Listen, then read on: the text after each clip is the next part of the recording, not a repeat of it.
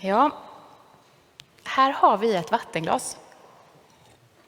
Och om jag dricker av det, och ni ser det så här, så kan ni väl fundera på den där klassiska frågan om glaset nu är ungefär halvfullt eller halvtomt. Så ställer jag det här så länge, så kan vi ta den frågan med oss. Och under tiden så vill jag passa på att säga: vi är mycket goda. Smaka på de orden ett tag. Vi är mycket goda. Tycker du att det påståendet stämmer? Många av oss skulle kanske snabbt svara nej. Vi är vana vid att tänka att vi inte är mycket goda. Det finns alltid utrymme för förbättring. Och bara se så världen ser ut. Ändå står de här orden kvar, som faktiskt är ett citat från den numera avlidne ärkebiskopen och fredspristagaren Desmond Tutu och hans dotter Mpå. Alltså några som verkligen har fått uppleva, se och höra så mycket i denna värld som motbevisar att vi är mycket goda. Ändå står orden kvar. Och de i sin tur tar inte de orden ur luften. De hämtar det från Bibeln. Vi är mycket goda eftersom vi från början är skapade av Gud att vara just goda. Att vara lika Gud. Och Gud såg att det var mycket gott, står det i Bibelns första skälvande kapitel, när skapelsen och mänskligheten tagit sin form. Det är därför utgångspunkten i hela människan, i hela dig. Du är mycket god. Det är så Gud ser på dig. Det är så Gud ropar på dig, kallar på dig att du ska vara. Det är mänsklighetens och tillvarons allra första betyg. Vi är skapade av godhet till godhet. Och jag tror att det är med den utgångspunkten, att vi är mycket goda, som vi kan ta oss an den här kärva texten som vi just hörde idag från Jesus. Liknelsen om förvaltaren, alltså den som har fått i uppdrag att ta hand om och ge mat i rätt tid, vårda. I väntan på att den som har den egentliga makten ska komma tillbaka och ta över ansvaret igen fullt ut. Förvaltare, bara det ordet i sig låter ju urgammalt. Men jag tänker att det närmaste vi kanske kan komma en förvaltare idag är en förälder. Och sådana som ni, Johanna och Isak, som är Hildas föräldrar. På ett sätt skulle man kunna säga att ni är förvaltare. Ni förvaltar Hildas liv till dess att hon är så mogen att hon själv kan göra det.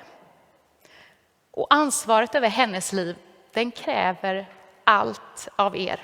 Er tid, er ork, även när ni inte längre har någon ork, så måste ni orka.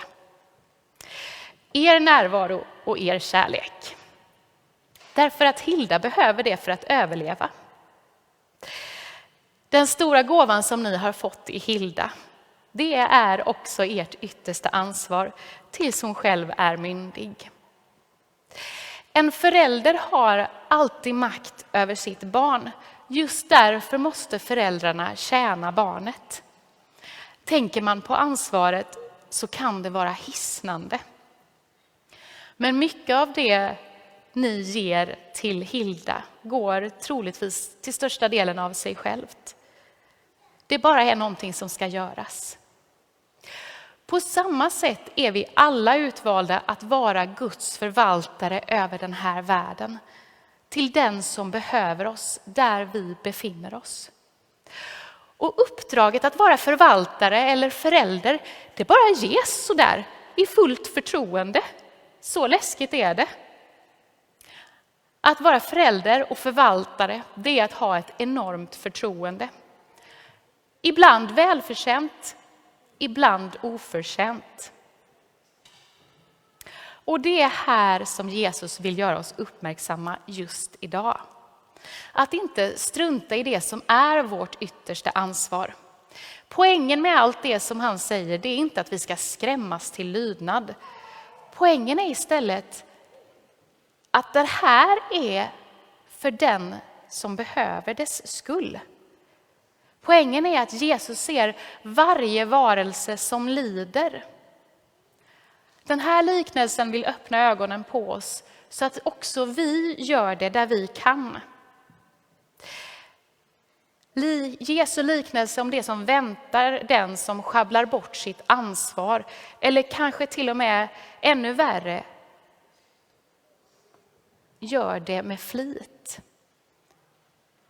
Det är till den Jesus vänder sig i försvar för de allra minsta. Den här liknelsen står på den svages sida, på barnens, på djurens, på de maktlösa och sjuka sida. Så att ingen utnyttjar sin maktfullkomlighet och ska komma undan.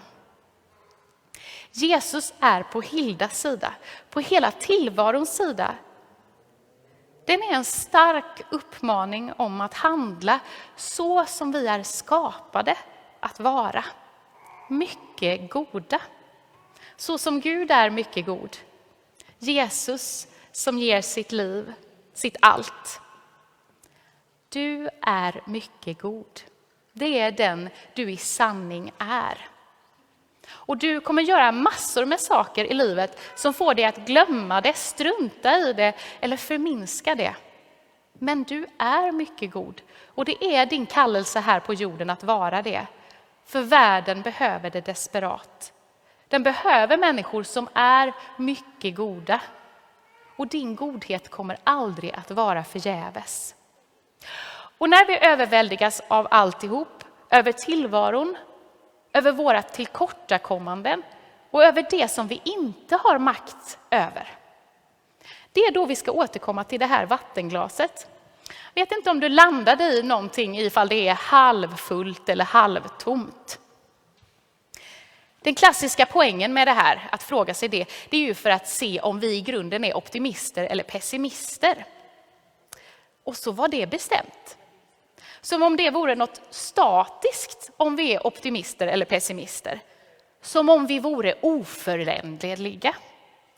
Men poängen med det här glaset som jag vill skicka med er idag, det är att glaset varken är permanent halvfullt eller permanent halvtomt. Det är nämligen påfyllnadsbart. Det är löftet till Hilda idag och till oss. Att vad som än händer i livet så är inte livet statiskt. Det är påfyllnadsbart. Så att du får dricka ur den källa som är Gud. Det är liksom inte kört. Det är löftet till oss alla. Och när vi inte lyckas agera efter vårt sanna jag, att vi är mycket goda, då vill Gud fylla på oss, ge oss kraft att göra om. Och vi får lov att öva små steg i rätt riktning. Har du gått fel så får du lov att vända om. Och det Jesus uppmanar oss till, det är att leva så som vi är tänkta. I ett liv, i en evighet som är mycket god och som flödar fram och kan fyllas på.